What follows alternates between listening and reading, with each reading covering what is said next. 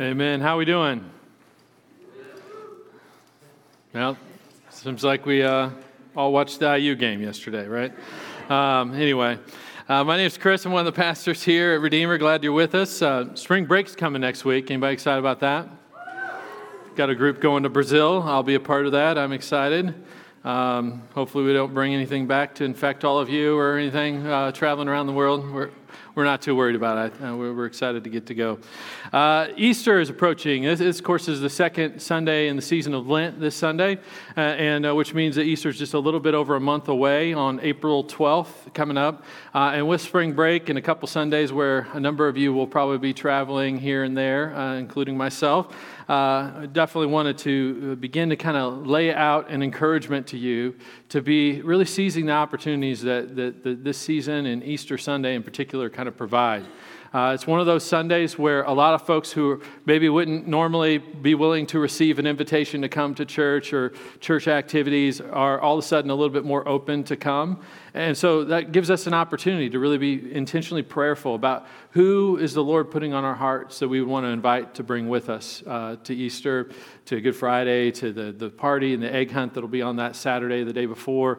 Uh, all these different opportunities. Who, who can you be praying about? Who, who will you extend an invitation to? Who will you seek to bring with you? And the other side of that, too, is obviously we're in a college town and a a lot of transients and a lot of like you know a lot of folks maybe maybe thinking like let's get out of town and let's go see folks and, and spend time with family and, and i don't want to discourage you if that's what you need to do. Uh, we say go with, with your blessing. But i would say if there's a way and your family would be open to like maybe getting together the week before or the week after so that you can be here to be around to welcome the visitors that will be here folks who will be coming through for the very first time on that day. It's always great to have people here to receive them to welcome them to extend hospitality. So be praying about how God might use you uh, towards those ends, about how, who He was placing on your heart to, to seek to bring with you. Well, we're jumping back into our study of the book of Exodus uh, this week, and, we're going to be uh, beginning with the end of basically Exodus 15, moving all the way through the very beginning of uh, the first seven verses of Exodus 17. Uh, and, and in those, the, those passages where we see three accounts of grumbling, right? Three accounts of grumbling as the people of God kind of continue in their journey into the wilderness following the parting of the Red Sea. And I have to admit to you today uh, that I stand before you as, as a world class grumbler. Uh, and complainer. Uh, like, if there was an Oscar for grumbling, I'm pretty sure I would at least be a nominee or if there was like an Olympics for it, I, I would definitely be in medal contention. I, I feel pretty confident uh, about how I, uh, pessimistic I am.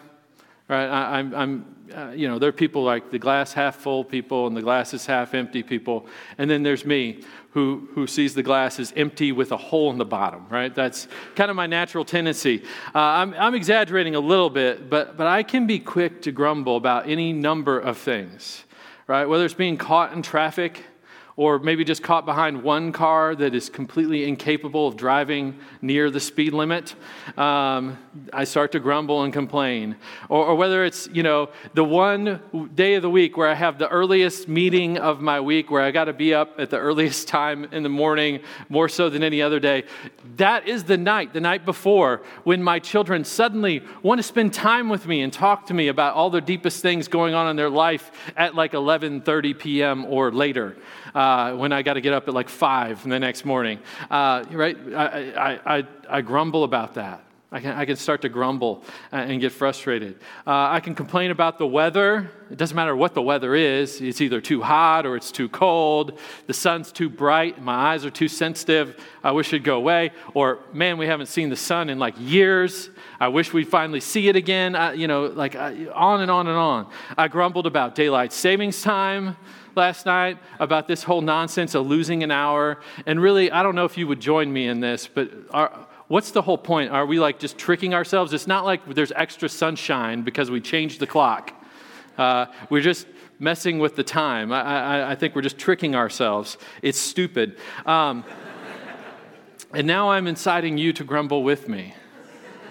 Uh, if you're if you're thinking to yourself like, really, like we just had a child and family dedication, is this the day to be talking about grumbling and complaining? Like, shouldn't we be talking about something the more related to parenting?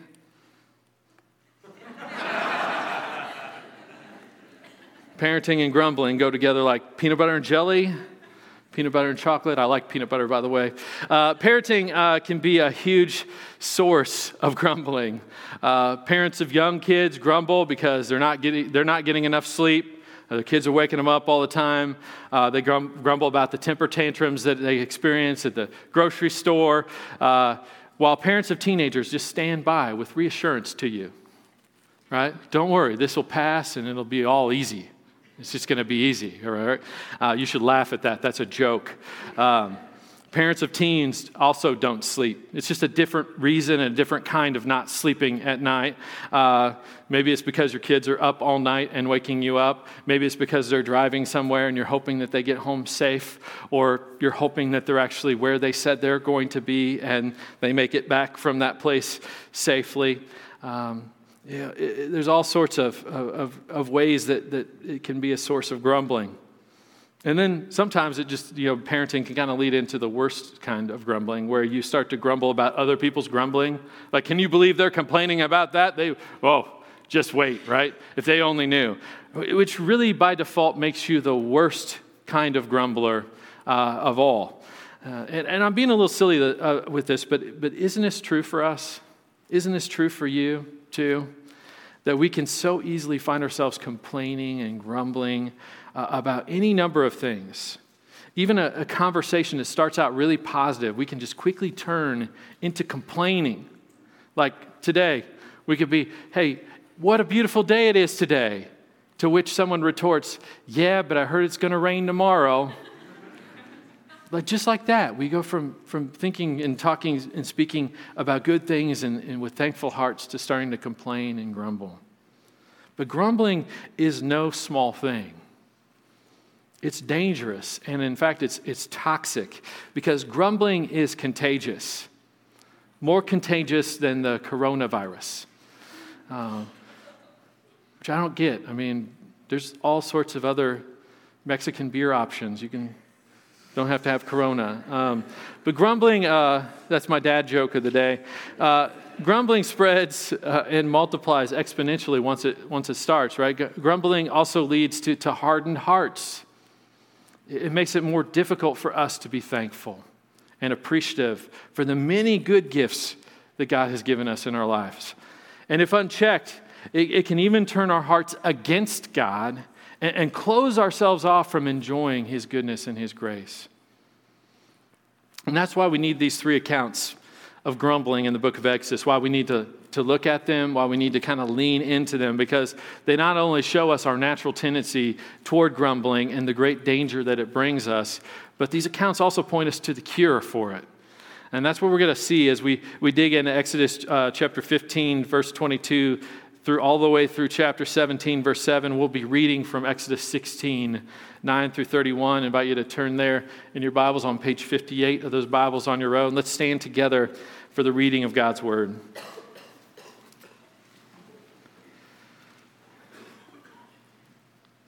Exodus 16, verses 9 through 31. Hear the word of the Lord. Then Moses said to Aaron, Say to the whole congregation of the people of Israel, Come near before the Lord, for he has heard your grumbling. And as soon as Aaron spoke to the whole congregation of the people of Israel, they looked toward the wilderness, and behold, the glory of the Lord appeared in the cloud.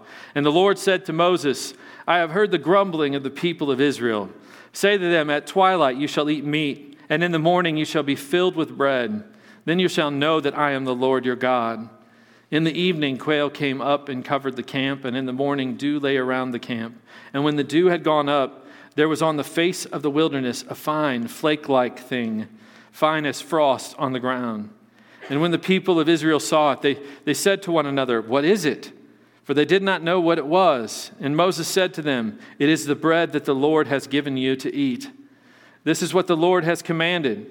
Gather of it, each one of you, as much as he can eat. You shall take each take an omer according to the number of the persons that each of you has in his tent. And the people of Israel did so. They gathered some more, some less. But when they measured it with an omer, whoever gathered much had nothing left over, and whoever gathered little had no lack. Each of them gathered as much as he could eat.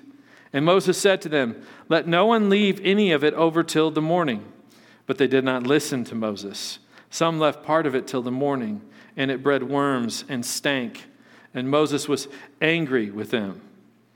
Morning by morning they gathered it, each as much as he could eat. But when the sun grew hot, it melted. On the sixth day, they gathered twice as much bread, two omers each. And when all the leaders of the congregation came and told Moses, he said to them, This is what the Lord has commanded. Tomorrow is a day of solemn rest, a holy Sabbath to the Lord. Bake what you will bake, and boil what you will boil, and all that is left over lay aside to be kept till the morning. So they laid it aside till the morning, as Moses commanded them, and it did not stink, and there were no worms in it. Moses said, Eat it today, for today is a Sabbath to the Lord. Today you will not find it, find it in the field. Six days you shall gather it, but on the seventh day, which is a Sabbath, there will be none. On the seventh day, some of the people went out to gather, but they found none. And the Lord said to Moses, How long will you refuse to keep my commandments and my laws? See, the Lord has given you the Sabbath. Therefore, on the sixth day, he gives you bread for two days. Remain each of you in his place. Let no one go out of his place on the seventh day. So the people rested on the seventh day. Now the house of Israel called its name manna. It was like coriander seed, white, and the taste of it was like wafers made with honey. This is the word of the Lord. Let us pray. Heavenly Father, we, we pray by your grace uh, that you give us eyes to see your goodness to us.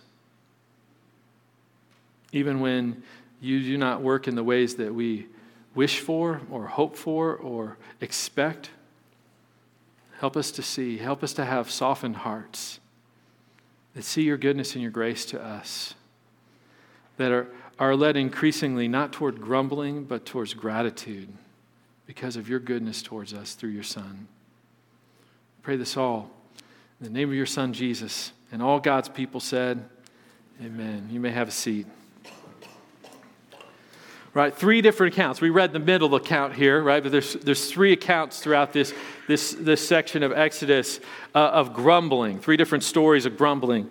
And, and in these accounts, we see as we walk through them that we are quick to forget, we are slow to trust, but even when we put God to the test, God is gracious to provide. First, we are quick to forget. In, in, the first account, which we didn't read at the end of chapter 15, starting in verse 22, uh, which is immediately right, right after the Red Sea. Right? God has, has just parted the Red Sea to enable his people to pass through, escape their enemies, walking through the sea, walls of water on both sides, on dry ground. And then, of course, bringing the sea back down to crush the Egyptians, to destroy them, to kill them, to set them free. Like God has delivered his people in this incredibly miraculous and powerful way. He's just done that. Like you would expect that to have been a pretty memorable experience for the people of God. But in Exodus 15 22, we're told that it's only three days later. Three days Three days of journeying into the wilderness after the Red Sea, and they haven't found any water. And then on the third day, they find water, but it's undrinkable. It's bitter. Right? They call the place where they find this water Marah because it's bitter. Uh, if you're familiar with the story of the book of Ruth, right? Uh, Naomi, who uh, whose husband had taken her to the land of Moab because of a famine in the, in the land of Bethlehem and the land of God's people there. Uh, she's taken to the land of Moab. Her husband dies. Her sons get married to Moabite women, and then both of her sons die. She returns to the people of God to the Israelite women there in, chapter 1 of the book of Ruth, uh, a widowed, and she's accompanied by her widowed daughter in law, Ruth. And she comes and she tells the women of Israel to call her what? Mara. Call me Mara because she says, God has dealt very bitterly with me. And the people of God in Exodus 15, just three days after the parting of the Red Sea, they're saying the same thing God is dealing very bitterly with us. So we'll call this place Marah. That's what they're saying. They grumble against Moses. What are we supposed to drink? What are we supposed to drink? See how quick they forget? Three days. So quick to forget. They've seen the mighty hand of God parting the Red Sea, delivering them from their enemies. They've sung these words earlier in Exodus 15 that the Lord is my strength and my song, and he has become my salvation. And later, you, you, Lord, have led in your steadfast love the people whom you have redeemed. That's what they just sang. But that, that was three days ago. That was three days ago. Now they're thirsty. Now they're grumbling. Now God is dealing bitterly with them. And we read this, and, and it's easy for us to think that, oh, this is so ridiculous. But we, uh, again, we have to remember that as we're reading about the Israelites here, that they're always holding up a mirror for us to look into and examine our own lives.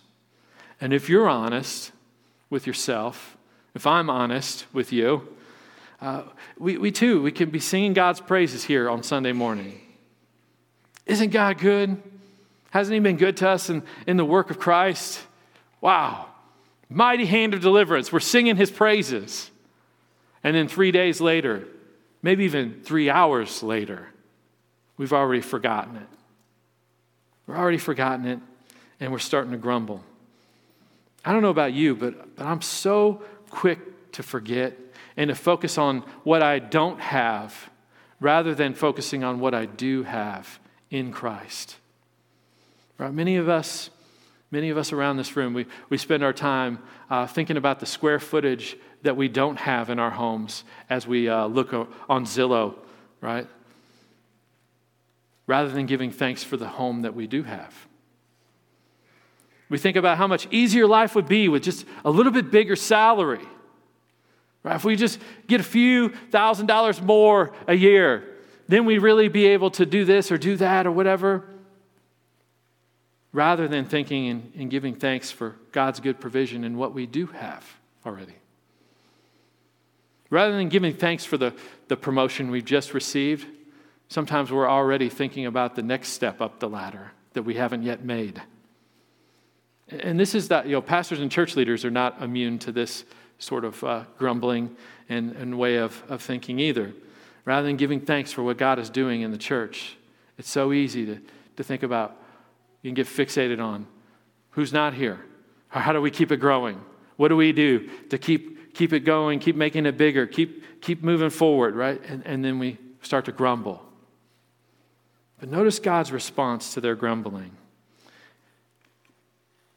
He graciously shows Moses this piece of wood that makes the water drinkable and sweet and then in verse 27, don't miss the lavishness in, in, Exodus 15 27, the lavishness of God's grace to his people. After, after Marah, after he makes the water sweet there, then he leads his people to Elim, where there are what?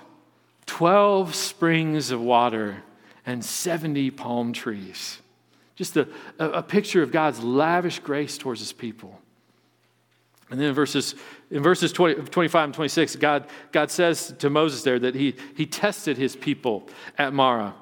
And really, that test was really a promise that if God's people would simply trust him, that he, they would find him to be the God who heals them, just as he healed that bitter water. But this leads us right to the second truth.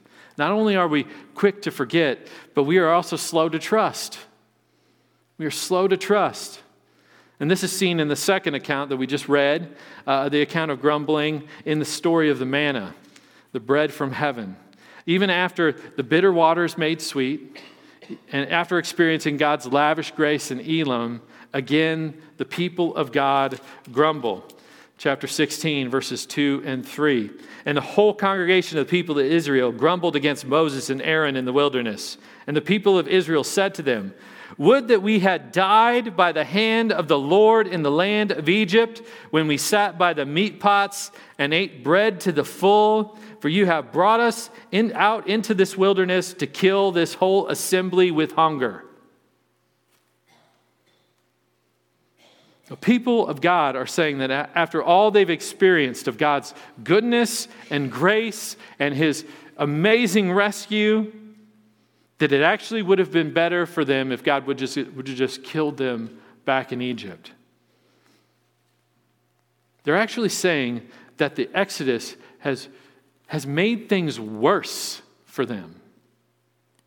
But this isn't just a complaint against Moses and Aaron. Moses makes it clear in verses 7 and 8 that their grumbling is not against Moses, it's against God. Because God is the one who's led them here. God is the one who delivered them from the hand of Egypt. Eh, God, eh, their, their grumbling is against God. And they're telling God, we wish you would have just left us alone in Egypt rather than bring us out here to starve to death. And you see here so much of the dangers of complaining and grumbling. For one, it, it leads you to be completely delusional. Absolutely delusional. It hardens your heart in such a way that you can't even see and hear and receive truth anymore. And then you start to fabricate false realities. The people here are, are, are remembering and reminiscing about their time in Egypt. And, and how do they reminisce about their time in slavery in Egypt? Remember when we used to eat those meat pots and bread to the full? Man, we had it so good there. Like they make it sound like it, the, the slavery in Egypt was nonstop feasting and rest, but it wasn't. It wasn't at all. And even though they had, had seen the lengths that God has gone to in order to rescue and preserve his people, they perceive that God is seeking to destroy them, that he's brought them out in the wilderness only to kill them. It's delusional. It's accusing God of evil, accusing God of deception. And if you were God, how would you respond to that? To that accusation? Well, this is how the one true God responds He rains down bread from heaven for his people. And they're grumbling against him. He rains down bread from heaven, he provides. He brings quail in the evening so that people can have meat. I'm sure there was like a vegan alternative. Um, and in the morning, when the dew has gone up, he leaves behind manna. What is manna? Exactly. you know, it's actually the word manna is a play on the Hebrew word for what is it because they don't know what it is. Um, but in verses 13 and, and 31 of chapter 16 gives us a little picture of what manna was like a flake like thing, fine as frost, that tastes like wafers made with honey. What does that sound like to you? To me, frosted flakes, right? They're great. Uh, Tony the Tiger, a hero of my childhood. Um, God gives his people frosted flakes from heaven. And the Lord in verse 4, he points out that he is again testing his people. He's testing his people. It's a test of whether or not they will listen to and obey his voice. Will they trust him? How is this a test of trust? Well, you see, manna requires that, that you trust God each and every day. It requires that you trust him each day for each day's provision. That one day at a time, you trust him. That's why the leftover manna you know, that, that they don't collect, it just melts away. It's gone. It doesn't remain on the ground, what they don't pick up. But this is a test that they don't pass. It's a test that they don't pass because some of them they gather they, they gather what they need right? And then they try to leave some like let, us only eat a little bit for today and we'll save some for tomorrow and make sure we have something to eat tomorrow. We're going to trust in our own capacities to provide for ourselves and so we'll, we'll set aside. And what happens? The next morning they box up their leftovers. The next day it's disgusting. It's full of maggots starting to stink. And they try, to, they try to put their trust in their own efforts to gather rather than trusting in God for his daily provision. But you see, God gives them absolutely no option but to trust him each day for each day. They got to go out and gather every single day, with one exception the seventh day. The seventh day is the Sabbath, and it is to be a day unto the Lord, a holy day, a day of rest so on the sixth day, the people are on that one day alone to gather a double portion. And, and, and on the sixth day, those leftovers, that extra portion, it doesn't spoil. It lasts, it's still good. And again, the Sabbath proves to be an opportunity and an invitation to trust God. But again, they fail the test. Verse 27 On the seventh day, some of the people went out to gather, but they found none. That's not like we're just curious. That's like, no, we're going to go see if we can get some more. We don't trust what God has told us to do here. We're going to go looking for ourselves. And one of the ways that you demonstrate that you trust the Lord is in your ability to rest. But see, here's the thing we are, we are not a people and we are not in a culture that is good at rest. We don't, we don't tend to know how to rest. Uh, we tend uh, towards a couple of different extremes, but neither one of them is, is rest. We tend to, toward overwork on one end of the spectrum, and on the other end, we tend toward an overconsumption of, of media and entertainment. But it's not really rest. You know, just as working seven days a week without ever taking time to, to, to rest and, and really recover and reorient your heart it is not truly restful. It, neither is playing video games or watching Netflix for five hours a day. That's not rest. It's not restful. We struggle to truly rest in the Lord because we are slow to trust. We're slow to trust. We're slow to trust that, that He's sovereign and He will continue to do what He needs to do without us being busy we're slow to trust that He's enough, that He'll satisfy us, that we won't be bored.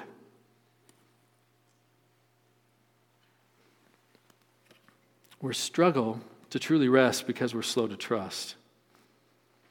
And if you can't rest, you expose that you think you, you must secure an identity for your, of, of your own apart from Christ. You, you, expose that you think that you need to accomplish your own justification, whether, you know, either before God or, or before the world. You, you, you can make all the excuses that you want to make. And, and I, I get this. I make all these excuses for myself all the time, right? But it doesn't change the fact that, we're not trusting. You know, I, I make these excuses to myself, right?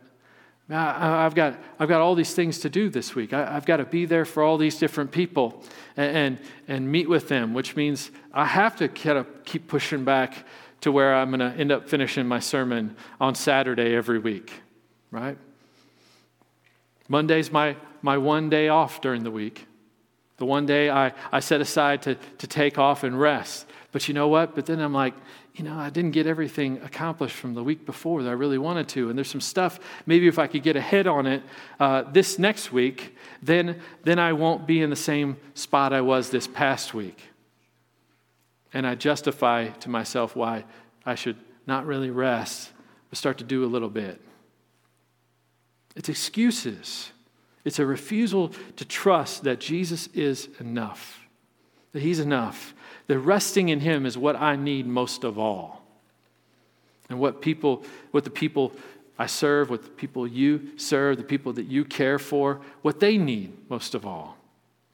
Manna is God's way of teaching His people that they must learn to trust Him each and every day. That each and every day they need to feed on Him and be sustained by Him.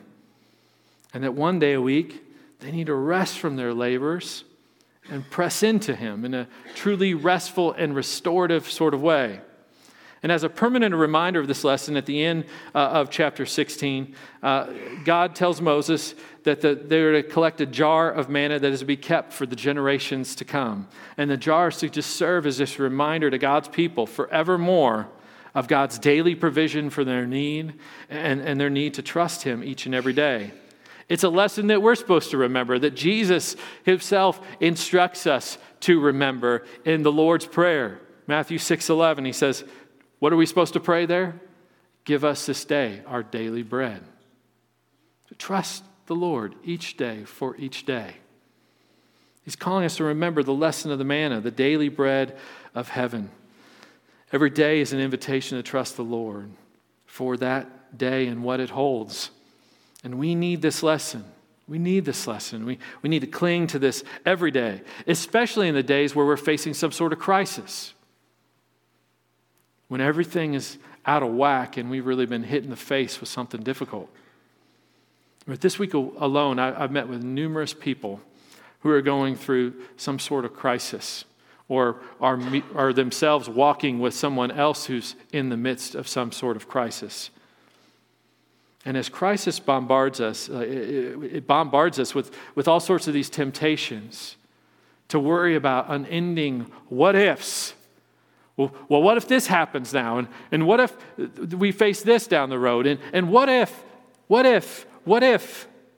But Jesus tells us in Matthew 6 34, therefore, do not be anxious about tomorrow, for tomorrow will be anxious for itself. Sufficient for the day is its own trouble. You must remember God's mercies are new every morning. They're new every morning.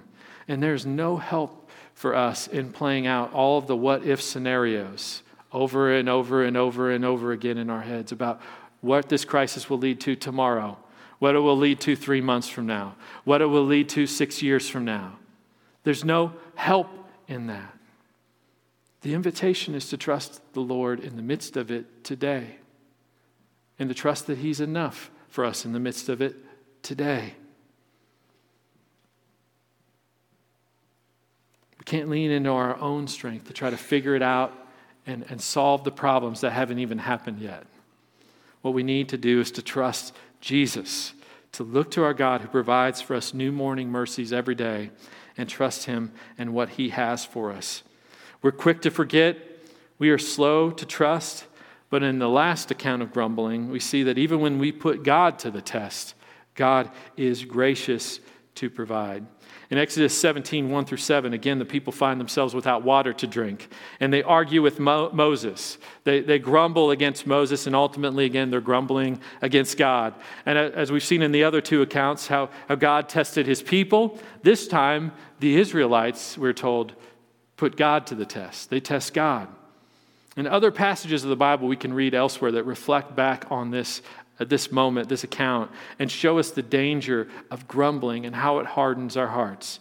In Psalm 95, verses 8 and 9, reflecting back on this, this moment at Massah and Meribah, it says, Do not harden your hearts as at Meribah, as on the day at Massah, in the wilderness, when your fathers put me to the test and put me to the proof, though they had seen my work. Likewise, there's a passage in Hebrews that actually quotes Psalm 95 and makes the same application Hebrews 3 12 and 13. Take care, brothers, lest there be in any of you an evil, unbelieving heart, leading you to fall away from the living God. But exhort one another every day, as long as it is called today, that none of you may be hardened by the deceitfulness of sin. In other words, both of these passages are, are, telling us what, what, what started as grumbling in Massah will eventually turn into outright rebellion on the borders of the promised land and will result in 40 years of judgment in the wilderness. As one commentator says, he says, when we presume to judge God, we are in great danger of being deceived by sin and so facing God's judgment. This is a powerful warning for us. That grumbling and complaining, it, it seems like such a small thing. I mean, I'm only venting. Like, have you ever said that? I know I have. I'm just, I just need to vent a little bit. It's, it's not a big deal, just venting. But in reality, that little bit of venting can lead to a hardened heart. And a hardened heart leads to ruin. It leads to ruin.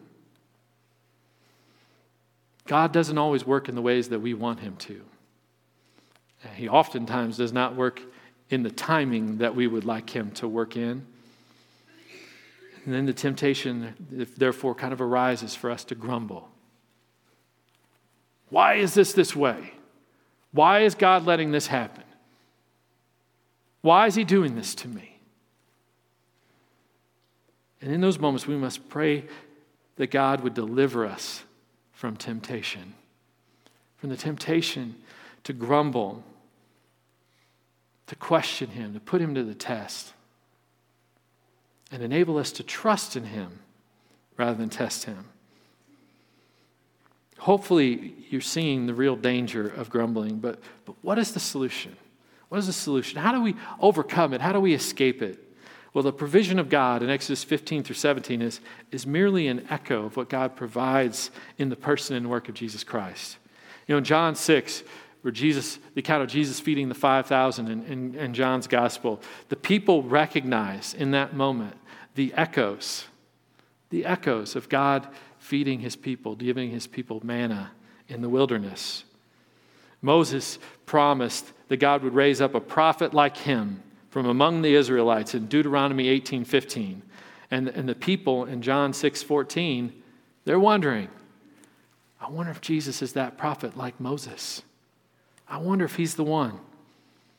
But Jesus is so much more than a, a new type of Moses, just providing bread from, from heaven. Jesus says that he is himself the bread of life. John 6:35 Jesus said to them, "I am the bread of life. Whoever comes to me shall not hunger, whoever believes in me shall never thirst." You see Jesus himself has come down from heaven. He's the bread from heaven. Like manna, he's come to satisfy God's people, satisfying our hunger, quenching our thirst. But it goes beyond the satisfaction of mere food and drink. He gives eternal life to his people forgiveness, adoption, welcomed into the family of God, eternal life to be with God in his glory. He doesn't always give us what we want, right? Like a bigger house or a bigger salary, but he does meet our deepest needs. He does meet our deepest need. He gives us a new identity in him a secure identity. He gives us lasting satisfaction and fulfillment day by day, unshakable acceptance. Nothing can separate you from the love of God in Christ. He gives forgiveness, and, he, and even more than just mere forgiveness, he, he actually clothes you with His own righteousness, imparts to you, gives to you His perfect record of perfect obedience before God. He gives you relationship. He enables you to be adopted as a child of God into the family of God. He gives life, and He gives a future, an eternal future, to live with Him in His glory. If you seek to find your hope in your money and your possessions, where does that get you in the end? They tarnish, they corrode, and they leave you in the end. Seek to find your identity in your career. Where will that get you? Well, at best case scenario, it'll leave you in retirement and no longer be who you are. There goes your identity. You leave, live for the approval and admiration of others, their acceptance of you. You get older and you, your looks start to fade your power fades, your platform declines, and then, or someone more admirable, more lovable than you comes along and takes away all the attention. If you seek to find your meaning in relationships, someone betrays you, wounds you deeply, or you lose them. They pass on, and you're left grieving and even when these things seem to last for you, you won't. You're going to die. And as the saying goes, you can take none of it with you. None of it. Except for Jesus. Except for Jesus. Death doesn't rob Jesus of anything, it only serves to highlight his glory and His goodness and His grace to us. If you look to Christ to be your satisfaction, your hope, your identity, your approval, your meaning, there will never be a day where He is not enough. Never be a day where He is not enough for you.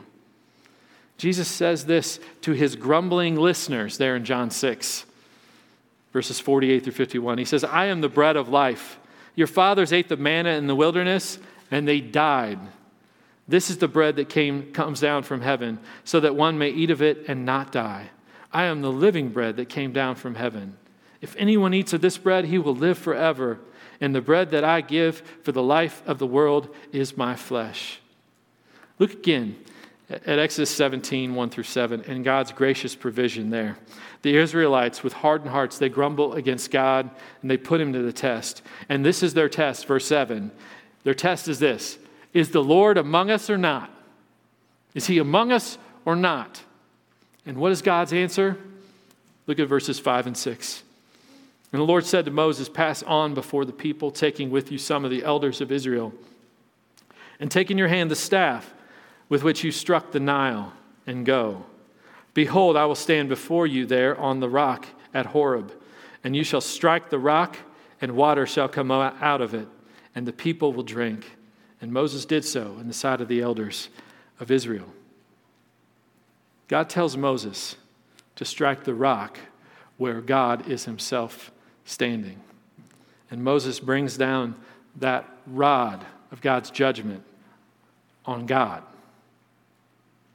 the judgment for the people's grumbling falls on God. God's people deserve judgment for their sin, for their rebellion against Him. But God takes the judgment they deserve in their place there at Horeb. And instead, God pours out blessing on His people.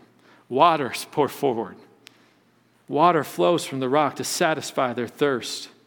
But there's more here than just meets the eye. For in 1 Corinthians 10:4, the apostle Paul tells us that that rock was Christ. It was Christ. The rock was a picture of the cross of Christ. In our grumbling, in our hardness of heart, in our rebellion against God, we are the ones who deserve the rod of judgment. We're the ones who deserve God's just judgment. It should fall on you, it should fall on me. But at the cross, Jesus willingly took our place, and there the rod of God's judge, judgment uh, and his justice fell on him. There, the perfectly sinless God man stepped in for sinful humanity to suffer the judgment that we deserve, that through faith in Jesus, blessing might flow into your life. Jesus is both the bread who satisfies our deepest needs and He is the rock that bears your judgment. He's both the bread and the rock. God is gracious to abundantly provide for all of our deepest needs. The reality is that you, you can never pass the, te- the, the, the test of trusting God on your own. You're never going to pass that test by your own efforts, by your own strength. You're going to fail every time. But the answer for our grumbling is looking to Jesus who trusted God perfectly in our place, on our behalf, and then willingly went and suffered the judgment that we deserve for our failure to trust God.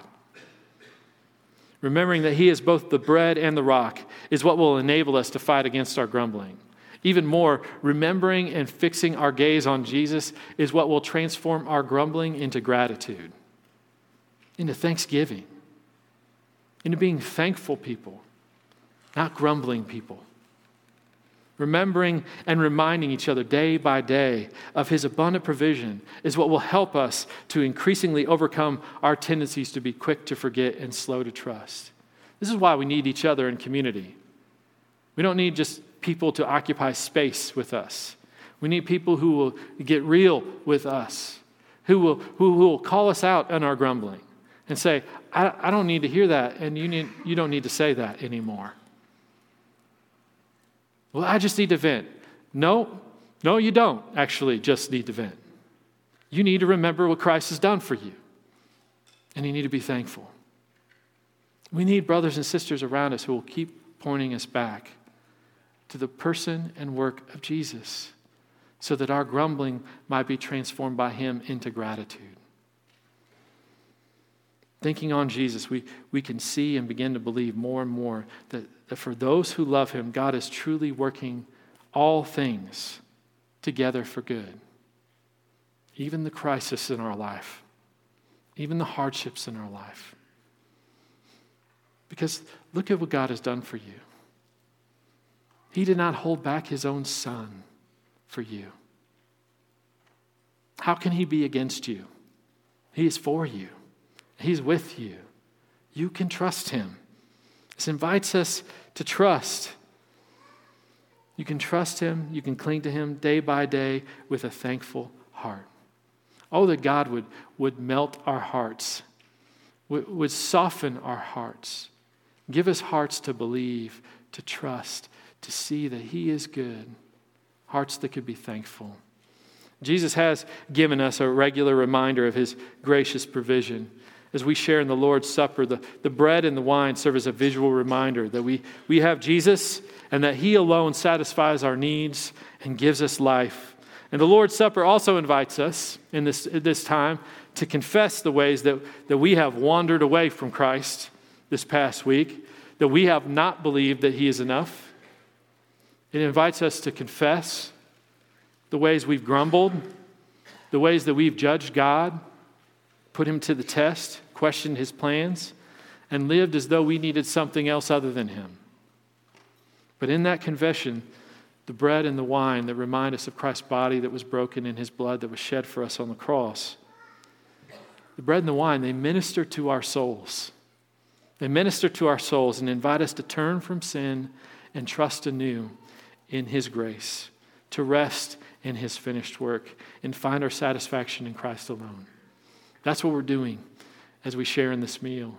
Believers, you're invited to come forward here in, in the coming moments to, to tear off a piece of the bread, to dip in the cup. We offer juice and wine to take as your conscience leads you. The, the wine is in the glasses marked with twine. If you're not a believer in Christ, this is a meal that's, that's reserved for believers. It's a, a meal reserved for Christians. But there's an invitation to you to consider Christ, to consider that He's the bread and the rock for you He's the one who satisfies all your needs. He's the one who's taking God's just judgment in your place. And this is an opportunity for you to take Christ in faith. There'll be pastors and prayer responders here in the back of the room. We'd love to visit with you, love to pray with you about anything that you're going through and point you to the hope that we have in Jesus. Encourage you to trust in Him. Let's pray. Heavenly Father, uh, we thank you. We thank you that you do not leave us to our own devices that you do not treat us as our, as our grumbling deserves. But Lord, that you are patient with us, you are gracious towards us, that you send your, your own Son, Jesus, that you live the trusting, faithful life that we never could, and you die the death that we deserve in our place. Or would you help us to be gripped with that today so that our singing is not just here in these moments and we forget it three days, three hours from now, but so that our hearts are gripped in a way that we continue to rest in you and trust in you day by day, increasingly by your grace, for your glory, for our joy. I pray this in Jesus' name. Amen.